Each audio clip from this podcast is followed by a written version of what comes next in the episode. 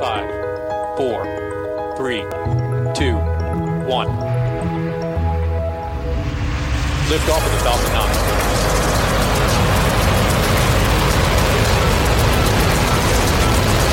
Falcon 9 clear to clear the towers. Hi, I'm Marc Boucher, and this is the SpaceQ Podcast. My guest today is Philip Berthiaume, the founder of SpaceHorizon, a Canadian based launch services company operating out of Ottawa. The company has ambitious plans to become the first orbital launch provider in Canada. Earlier this month, the company announced it was going to resell launch services from other companies while at the same time it moves forward with developing its own fleet of rockets. Having just completed the conceptual design stage, the company's first launch vehicle, called Launch Vehicle 1 or LV1, is planned as a small satellite launcher with an estimated development cost of 50 million. The company currently doesn't have the resources to fully fund the development of the rocket and will be reaching out to investors mid year. Philip says they eventually want to launch from Canada, but they don't necessarily want to build their own spaceport. They would rather be the user of a facility that someone else builds, such as Maritime Launch Services. Philip provides more insight into the company and its plans than they've reeled publicly to date. Listen in. Welcome, Philip, to the SpaceQ podcast. Thank you very much, Marc, for having us. We really appreciate this opportunity. Hi. Before we get into your announcement earlier this week, why don't we start with a little history on your background and why you started why you decided to start a space company with the ambitious plan of building a launch company? Well, it, it's an interest. Uh, you know what? I'll, I'll, I'll I'm going to go way back to my childhood. We, uh, as a family, in about 1980, purchased a computer called the TI-99 or something to that effect, and we. Um, uh, uh, were encouraged to write programs. My parents were encouraging me to write a program, and one of the things that I had a very strong interest in was spaceflight. Uh, we had encyclopedias that talked about the NASA moonshots, for example. And the very first program I ever wrote, and I was 12 years of age, uh, working from a little basic uh, programming handbook given to us with the computer, was a launch uh, scene where we had a rocket. Uh, it launched into the sky, and the sky would change from pale blue to darker colors to finally black, and then the stars would appear. And that was the very first program I ever wrote. And I think it's indicative of the passion that I have for space travel, and it's something that uh, I've always carried with me. Uh, I'm not an engineer, but I certainly know a fair amount of orbital mechanics and what it takes to to get into orbit. And so uh, carried that along with me while I entered into uh, university in political sciences, comparative analysis, uh, political geography.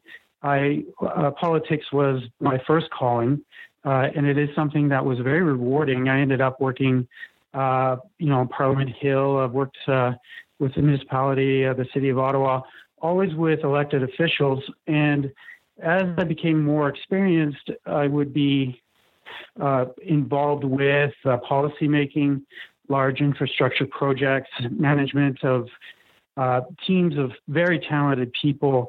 And one of the most valuable lessons I think I learned was that the strength of a project is really based on the quality of people that you have with you. And so everybody brings their own talents to the table. My talent was the ability to corral a group together, point them in a, a certain direction, and off we go to accomplish our goals. And that's um, basically the progression in a nutshell. In 20, in 2017, I was at a bit of a crossroads. We were contemplating uh, various options for me to uh, to, to, to pursue, I guess is, is the way to put it. Uh, there was the option of, seeking political office uh, or uh, something else that that you know was more business related.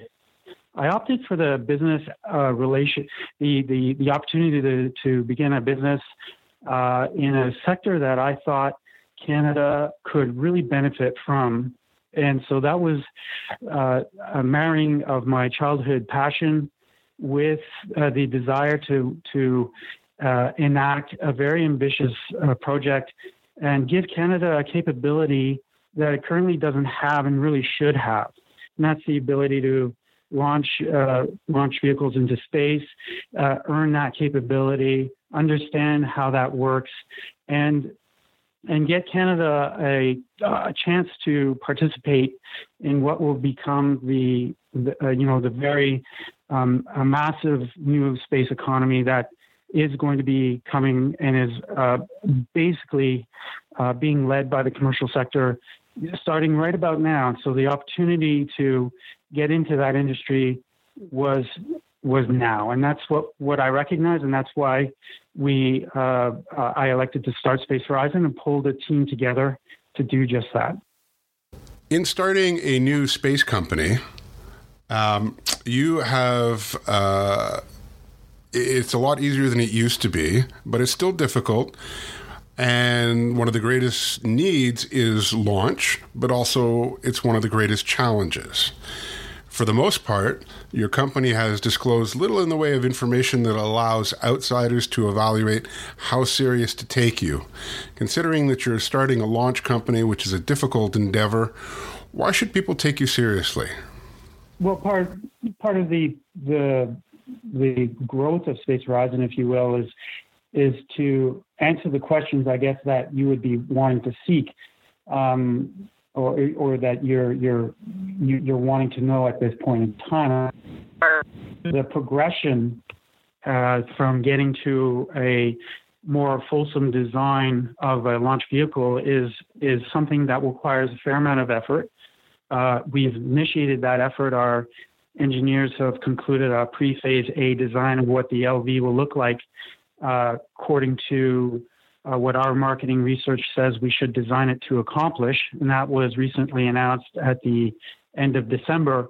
And so uh, that's an ongoing process. So you're kind of asking about what the, the, the final version will look like. And that's a step that will occur, uh, just not at this time. We uh, we will get there for sure, uh, but you know we've got the broad uh, questions answered. We know that it's going to be able to achieve uh, uh, 500 kilometers in a sun synchronous orbit, uh, delivering about 800 kilograms of weight to that uh, altitude. And so uh, we know how big the vehicle has to be. We know what kind of thrusts we require. We know what kind of fuels we're going to be using. We know approximately uh, what kind of uh, electronics we're going to be requiring. And I, I would say this, though, uh, we uh, are talking about a new launch vehicle. We're certainly talking about what is going to be a new generation of launch vehicles. We've got, you know, the introduction of um, small satellite launchers coming online with uh, with some of our partners, and so. and while you could consider SpaceX part of the of the newer generation of launch vehicles. Uh, it too is becoming more of a legacy, you know, launch uh, vehicle as we move forward uh, with the newer designs, uh, the more um, efficient uh, or uh, different ways of getting to to where we want to go the basic parameters that underlie what a launch vehicle does remains the same. I mean, we've been doing this since the 1960s. Uh, our priority, SpaceHorizon's priority, is that uh, we uh, incorporate reliability more than anything else.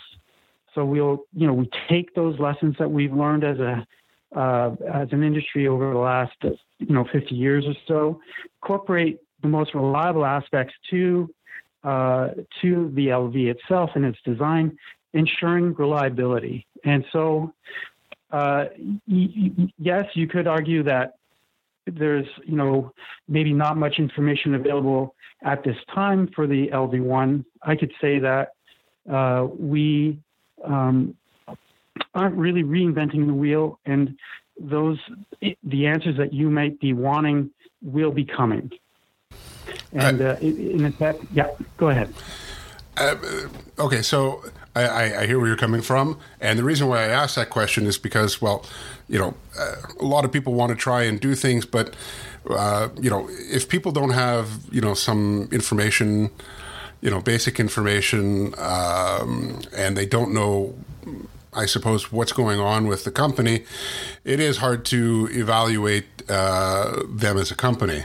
Now, there are over 100 companies globally who have expressed an interest in building new launch vehicles. Uh, this obviously is uh, a recent development in the last four years or so.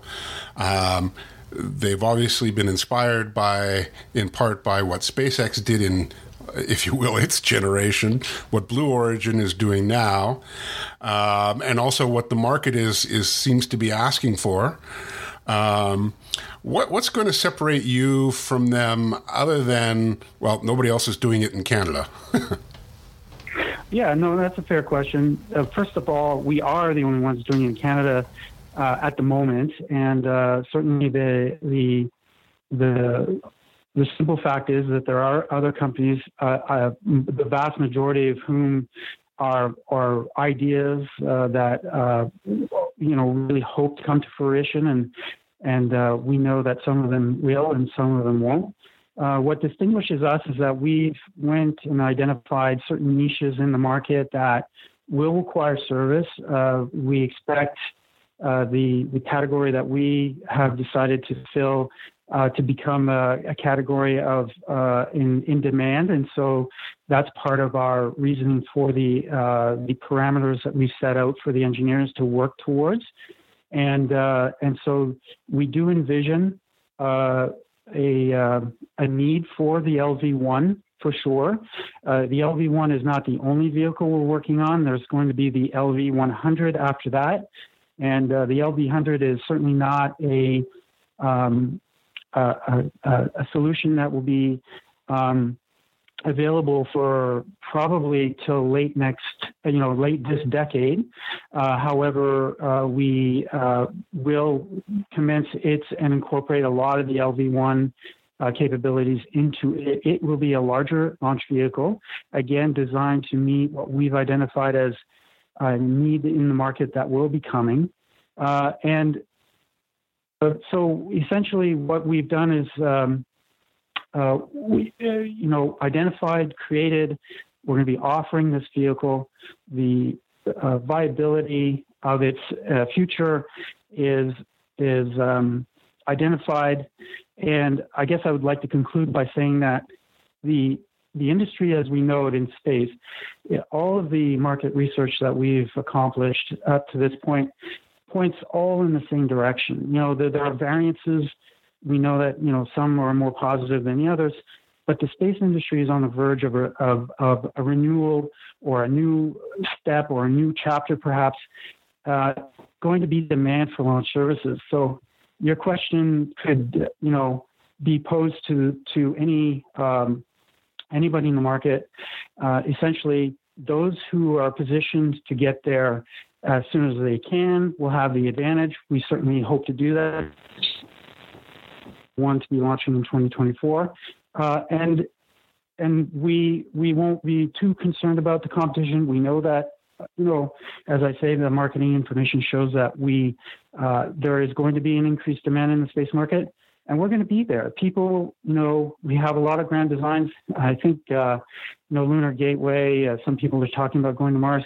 Well, all of that stuff has to get into orbit, and uh, right now the backlogs um, if if I'm going to go by memory here, but uh, major satellite operator here in Canada uh, complained that you know they have a, a, launch backlog that goes goes years deep, and so uh, and I believe that was uh, supported by Euroconsult. Uh, one of their um, research papers told me that you know, there's a significant backlog in the satellite launch market at this time it, it's going to get worse again. But when the newer launch vehicles start to come online that can handle those kinds of weights, uh, like uh, the LV1 and then the LV100, uh, we're going to have business. And uh, you know, we're we're going to model ourselves on a uh, an approach that says, you know, we're going to be modest in our assumptions. Uh, we're going to plan that such that we, you know, we're not going to be uh, to, or let me re-say, uh, let me say that you know we'll structure our business model such that uh, we'll expect a number, a certain number of those launches, and certainly we're not going to be generous with those assumptions. So that it's you know, uh, if if uh, the market um, for whatever reason decides to not uh, go along with what everybody says it will, uh, well, we'll be prepared because we're not you know we're not going to be uh, overly uh, generous on our on our basic demand expectations. What do you expect will be the development cost of uh, LV1? So that's a process that's still ongoing. There's a lot of variables that we uh, need to have addressed first, uh, but we expect it to be uh, over $50 million. And how are you doing with respect to um, uh, having the uh, resources uh, to begin development of the rocket? So, so our currently right now, what we're doing is we're uh, the the whole the whole process of announcing the LV1 uh, pre-phase A uh, and the, um, uh, that process uh, and the process related to that uh, is ongoing, and that is part of what's fueling our planning or our models. And so, once we have that information complete, we will then initiate uh, investor outreach. We have um, a number of uh, investors who are keen to hear our plans, and so uh, when we uh, when we're ready for them, we'll definitely start approaching them. And do you have an idea as to when that might be that you start approaching the investors? You've got your plan in place. Uh, prior to the middle of this year. Okay, so uh, your website lists your uh, Chief Technical Officer as Bennett Leong. Uh, is he going to be leading your technical team as you go forward? So, Bennett has been playing a, a, a very strong role with the with SpaceHorizon. We really what he's been able to contribute uh, so far. We we um, you know, I, I, had two people recommend him to us. Uh, they were independent of each other, and uh, they both said that he was a very um, a capable individual. In fact, the uh, the the uh, one of his you know the universities uh, the University Institute I think used the word exceptional as part of their description of him. So he's been leading the team of engineers at this point. As we progress, uh, certainly we will be adding to the team. Uh, there are a number of needs that Bennett has identified to me himself that uh, we're going to have to have filled. And so that's going to be part of our uh, human resources planning, uh, which is uh, actually uh, underway. All right. Earlier this week, you announced that you were now offering a small uh, satellite launch services portfolio. Why offer this service instead of just focusing on developing your launch vehicle? And so, well, actually, a number of things. The, the, the, the satellite services business that we are establishing is actually an important part of our effort to establish uh, a couple of things, you know, customer relations, uh, customer feedback, building a revenue generating service while um, meeting and working with Canadian and international companies across the industry. And these, these, this is an important component of our um, our plan to move forward. So what that does, well, obviously for the you know the, it generates a revenue stream for us. It creates a, a viability for us. It allows our potential future investors to understand that we uh, don't just have a good idea and it's it not only is it supported by strong marketing evidence, but we're also active in the industry, and so you know we've got the contacts, we've got uh, uh, outreach. We are attending the trade shows. Uh, so it just increases uh, the, the, viability of SpaceHorizon uh, in in many many different ways. And then secondly, I guess I would say that we were from our inception, from the day I guess that uh, you know this time last year, uh, you know, we, we started getting requests for small satellite launch service. You know, the, the question I was asked uh, a lot was, you know, when are you launching? And, you know, when I would say mid decade, wasn't good enough. And so we had a number of clients that were looking for service and we decided to service them. I mean, uh, the, you know, who knows where this could lead? They can become uh, um, you know changing adapting needs may may even require lar- larger payload delivery rockets which is what we're we're planning to do and so it just creates the relationships that we were building anyway and it, and it increases the viability of space horizon to to survive and to uh, get what we want to get done which is to design and build a canadian um, launch vehicle now, what services make up your small satellite launch services portfolio? So primarily, so we're working with U.S. Uh, launch um, vehicle providers. Uh, we've got uh, um, a number of qu- queries with customers at this time. Uh, we we hope to really hope to announce our first mission uh, before the end of winter. Uh, and and so what we're basically going to be doing is marrying the various needs that we are getting uh, to each other to complete uh, payloads on various uh, launch vehicles, small launch vehicles, getting them into orbit and uh, uh, earning the experience that comes with that. Uh, I have to say that right now we're dealing with um, a couple of clients who are very supportive of Horizon in that they they think it's it's you know a good thing that there's a Canadian company there, and so uh, I'm really hoping to have uh, good news um, soon. Now, um, how many uh, launch providers would you say you've had serious discussions with? So we're, we're dealing with three at this point and reaching out to a fourth. Okay. And you won't specifically say which ones they are, right? Other than we already guessed that one of them was Rocket Lab. Yeah, I, supp- I, suppose the, the giveaway there was the fact that we could pop- potentially launch from New Zealand. And um, so, yeah, Rocket Labs is definitely one of the vehicles that we would be, um, uh, one of the vehicle providers that we are working with. Uh, we prefer to approach it as a, a, a portfolio. Uh, so you tell us what your needs are, and we'll get you into orbit. Essentially, is the way we're going to be uh, working it, and you know the the client's needs, uh, you know, come first. We are definitely going to do our absolute best to make sure that they uh, they get what they they they are asking for, and whether they go up on uh, you know LV X Z or Y really is up to us to figure that part out, and we'll do that for the client, and um, and get them the best uh, or the uh, an affordable solution. So um, I, I can see one of the benefits to you when you're talking to clients and they say, you know, which is the driving motivation for many of your potential clients is, you know, we need uh, a launch uh, assuredness. We need to know when we're going to launch. We need to, you know, have it this time frame. Um, you know, you can then say to them, okay, well, you know, we've got XYZ offers avail uh, you know availability. Uh, we think you'll fit into this one, and it fits into your, your your your schedule or their schedule.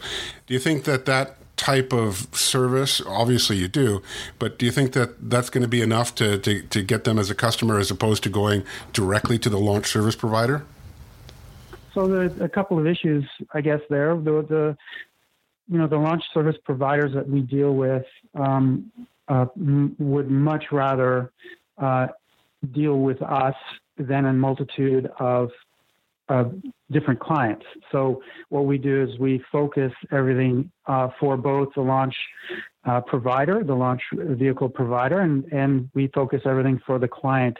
And so what we do is we kind of pull everything, we pull all the strings together into one uh, into one, I guess, and uh, and and then we proceed accordingly. So what we end up doing is we make uh, life a little bit easier for everybody, and that's the that's the the advantage that we can bring.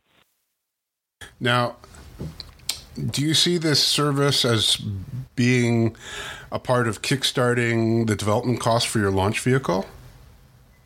Indirectly, absolutely. Uh, what it would so what it does is it um, it, you know, going back to my previous uh, point about the viability and credibility of SpaceHorizon, what it does is it allows us to function uh, without having to worry about uh, securing an investor for this, that, or the next thing. So what it does is it really frees us up to allow to focus on the development of LV1 in a way that perhaps uh, we we um, couldn't experience if we went straight after uh, investment for the purpose of LV1 uniquely. So what that means is that we um, uh, we don't need to uh, uh, be concerned too too much about um, you know if if if we want to do something correctly, for example, and it requires a bit of time to research it. Well, you know, we'll take that little bit of time if that's something that comes up. I'm just using that as an example, but but it certainly allows us a lot more maneuverability, flexibility. Will it fund the LV1 directly? No, uh, but it but it does allow our team to uh, to uh, to work on uh, with with you know in a non financial sense, I guess, to work on the LV project, LV1 project, uh, and and get it ready for for investment. Um, and then uh, progressing from there. Now, you've set a, a, target, a notional target of 2024 uh, to launch your first rocket. Do you think mm-hmm. that's a, a, little bit on the ambitious side, considering your focus is, is partly being taken up by uh, dealing with a small satellite launch services portfolio? Sure. So I guess that, that that's a that's a reasonable conclusion to to to come to when you, you know, so that flexibility that I was talking about may come at a price of, of distraction, if you will, when in fact we view the, the, uh, the both efforts in the same line of progression. We don't view it as a distraction. So uh, while part of our team, for example, space operations, uh, led by by an astronaut who's on our team, uh, he, you know, what, what he's going to work for sure at, at, getting the LV1 out there and selling payload space as soon as he can, et cetera, et cetera. Uh, but but nothing precludes him from from managing small sat uh, um, requests that we get along the way. And then, you know, particularly at this stage of the game, uh, once you know a couple of years go by, uh, our business plan calls for the addition of, of staff, uh, particularly for outreach and sales. And then so he, you know, the so he could focus in on what we need to focus in now, which is serving the small sat uh, community. And then uh, with time, we're going to have the staff on board anyhow to expand our operations. So we we don't see it as two separate uh, silos, if you will, we, we see it as a progression.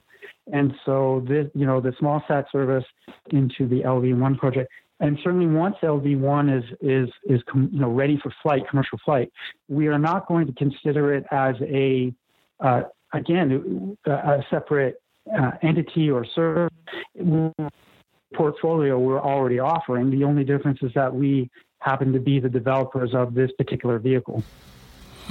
Now, when you look at the business and you project uh, longer term, do you have the flexibility of saying, we're in this for the long term. We've got a revenue generating stream. We know there's going to be a market there, even if it's 10 years down the road. Are you willing to because a lot of a lot of these small satellite companies, launch service providers, ones that are trying to to, to make a go of it now are, are, you know, basically rushing. They're they're going as fast as they can to, to get their their vehicle to, to market. Do you, do you feel that um, uh, in your case or in anybody's case that it's all about getting it right, and if it takes a little bit longer, you know, the market will still be there?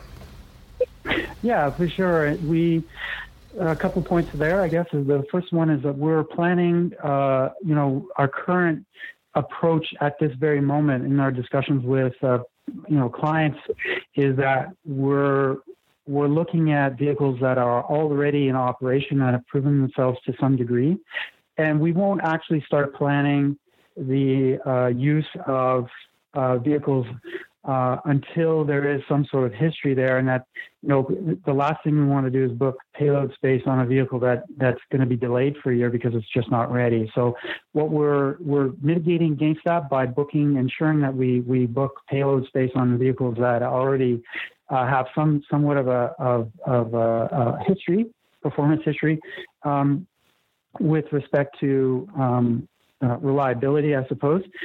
Uh, and and so what we, you know, and and that works, you know, works its way up the the, the stream, so to speak, uh, by us not counting um, or expecting the launch vehicle provider to uh, know that we're counting on them to provide a service and therefore putting pressure on them. We'd rather they get it right. And if that means a delay, well, we've already built that into our business plan. We're not going to be too concerned. Uh, you know, uh, because we're, we're, we're planning not to use that vehicle anyhow until until we've got some sort of a, a history there. And then once it is available and once we're satisfied that it can fly well, off off we go. You know, we'll we'll, we'll start using it. The um, uh, the introduction, I have to say, uh, of the small launch vehicles that are coming on online right now or on you know available becoming available right now uh, are going to revolutionize, I guess, the industry. I, am not sure if that's too heavy a term or not, but it certainly is going to change the the landscape. And so, um, you know, whether we look at a delay now uh, of operation uh, versus us remembering it five years from now, um, I don't think will be much of a much of the problem. And and you know we encourage our partners to make sure they get it right. One thing that we will remember are the failures, and that's something we don't uh, we don't want to have. So so we're trying to mitigate again that against that by waiting for the vehicles to be ready. Then we'll we'll we'll uh, we'll look at using them after that. Now, you're a Canadian company. At the moment, there are no uh, launch facilities or spaceports uh, in Canada. Uh, Maritime mm-hmm. Launch Services is at, working towards uh, doing that. But uh, for the sake of argument, let's say the Maritime Launch Services uh, plan falls through. is that something that SpaceHorizon would work on or see if anybody else was interested in building a spaceport in Canada? Um, so, so, yeah, so so we certainly, yeah, in in terms of MLS Maritime Launch Services, we certainly look forward to working with them in the future. Uh, when that time comes, uh, you know, they they have a number of processes that, are underway, and we certainly wish all the best uh, in their accomplishment to to succeed uh, with those um, those processes. Uh, whether we, you know, if if we go uh, with um, our own solution, is something that we do think about. We have thought about. Uh, right now, there's a number of things that have to to change uh, on the regulation landscape in terms of what's permitted to fly in Canada and when. And so there's there's a number of regulatory changes that would have to occur to partners in this country, uh, which cannot happen until they're made. So the, really, it's a it's a question of uh, whether or not um, it, it's a very it's a very um, uh, metaphorical situation to consider about building launch facilities here in, in this country, whether through uh, someone else or on our own. In terms of the LV1 project, uh, we uh, definitely do intend to launch from Canada. Uh, the the part of our business plan does include um, uh, contingency for that effect the, um, the, the, you know we only know what our launch uh, ground launch requirements are in very very broad strokes, uh, but we would uh, definitely be um, working with somebody if somebody comes forward with their own plans to build a spaceport here in Canada. Depending on its location, uh, we would definitely take a look at it. Uh, something that um, I, I, strongly feel that our country needs to have. Um, and uh, uh, you know a facility that uh, is led by uh, somebody who whose intent is to create a facility for multiple use uh, sized vehicles is is is what uh, we probably should have, and we would definitely work with with anybody who comes forward and with that kind of a plan for sure. Now, is there anything that we haven't discussed that you think we should have discussed today? Um, I'm going to just think about that for a second here. Um, I think I think we've got it covered. I, I guess I, I, would like to say that SpaceHorizon uh, is a supporter of the Don't Let Go Canada effort that's being led by MDA. I think that um, the efforts to uh, shore up the, the industry, the space industry in this country, is something that uh, should be done and is being done. And so we applaud uh, MDA for for for leading us down this uh, this path of Don't Let Go Canada. And so, uh, if you know, I'd like to definitely say that um, keep it up, and uh, we, we, support it. We think that, um, as I had alluded to earlier, the space industry is going to become a significant part of our economy uh, at some point, and uh, it's going to happen sooner than later. Uh, you know, a lot of people say within the next decades, uh, you know, there very well may be a, a, tipping point that we're going to reach where the industry really takes off. And I strongly suspect it's going to have, uh, you know, parallel um, causes will be both uh, resource extraction from the, the surface of of our nearest planetary neighbor, the, the moon, and, and tourism. And I think that once we start doing these things in earnest as a as a as a species, as a, you know, not just Canada but uh, uh, the, the entire world. Once we start undertaking these sorts of activities, uh, you know, just hold on to your boots because we're going to be taking off literally and metaphorically, and uh, SpaceHorizon uh, will be placed at the perfect time to, you know, with its LV1, at a perfect time to exploit what will become you know, a you know a significant addition to our economy. And uh, as I said uh, earlier, we we expect that uh, with the availability of LV1, you know, everything needs to get into space until we actually start manufacturing, uh, and, you know, off the planet's surface. Uh, we're going to need to get there, and that's why companies like SpaceHorizon and the others that are coming on board are going to fill a very uh, necessary demand of doing that. And, uh, and that's what definitely our marketing information tells us will happen. Okay. So, with that, we'll uh, go into my last question, which uh, has nothing to do with our topic, which is what books, fiction or nonfiction, uh, are you reading or have you read uh, that you would recommend to our listeners? Yeah, absolutely. It's a great question, uh, Marc. So, uh, prior, so you know, the last couple of years have been pretty busy with SpaceHorizon, so I haven't had much of an opportunity to read. But prior to, just prior to that, I had read um, a, a, really good book, To Rule the Waves, uh, written by Arthur Herman. And it's uh, To Rule the Waves the British Navy shaped the modern world.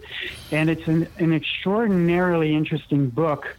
Uh, I could give a couple of, of points, I, I suppose, at the risk of, of not wanting to give too much away, but you know, the term to strike, you know, when a labor movement decides to to stop working, well, the, the term to strike was was actions taken by Royal Navy sailors. They struck their their sails protest of not being paid on time, or or perhaps there was another grievance that they wanted to wanted to settle, and so that the term to to strike came from or originated with the Royal Navy's.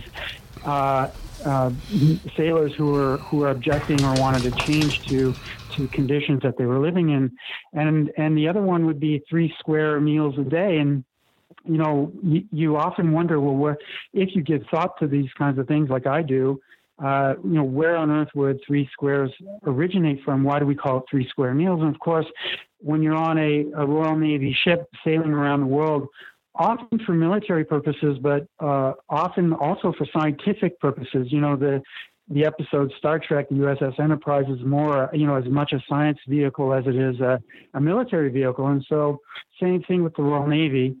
And so, uh, three square. So these sailors would find themselves flung across the world on wooden ships with no internet, no electricity, none of the modern amenities that we have. One of the things they had to contend with was was rough oceans, and these these ships uh, would would be tossed around uh, quite easily. And so, one of the ways they mitigated of uh, or protected their uh, eating uh, apparatus, you know, utensils and, and plates and that sort of thing. Is they made everything as blockish as they could, so that it could be strapped against the wall and and not thrown off. And so the plates that they used were squares. And so the term three square meals a day emanated from the use of of um, of the the term from the Royal Navy, from the use of, of square plates from the Royal Navy. And those are just a couple of uh, interesting things that, that come from that book. I, I, you know, one of the, I highly recommend it when you read it from start to end uh, fairly quickly, and it was um, one of the more powerful anecdotes in the book was uh, the author, as a very young child, uh, remembers um, meeting a, a, sailor who sailed in the early 1800s at the time, and he his big regret was not chatting up with him. Of course, uh, he was just a young child. The author was a young child in his own right, so obviously we can forgive him. But how interesting it must have been to to link with somebody who was um, from that epic. That that uh, sorry, I'm using a French word here. From that time. Uh, and um, and uh, it just it fascinates me. Those those kinds of things fascinate me. I highly recommend the book.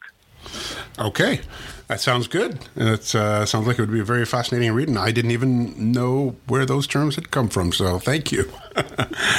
well, Philip, uh, thank you for being on the show. Uh, I hope we can catch up with you in uh, in the future once uh, the business uh, gets moving further along. thank you again. Well, no, absolutely. I really appreciate the the opportunity and and the the the service that SpaceQ provides to the industry as a as a focal point for for everybody. Well, that's a wrap on this episode of the SpaceQ podcast. If you like this show, please support us on Patreon. The address is patreon.com slash spaceq. We really appreciate feedback, and to help us, we ask you consider to write a review on Apple Podcast or Google Play Music if you're so inclined. If you have any comments on this episode, you can email me at podcast at spaceq.ca or you can post them on our website at spaceq.ca where you'll find an archive of each episode. If you send me a comment by email, I'll write back to you as soon as I can. On Twitter, you can follow us at Canada in Space. And if you use Facebook, you can find all our articles and links to the podcast on our page, The SpaceQ. If you like the show, please subscribe to us through your favorite podcast app.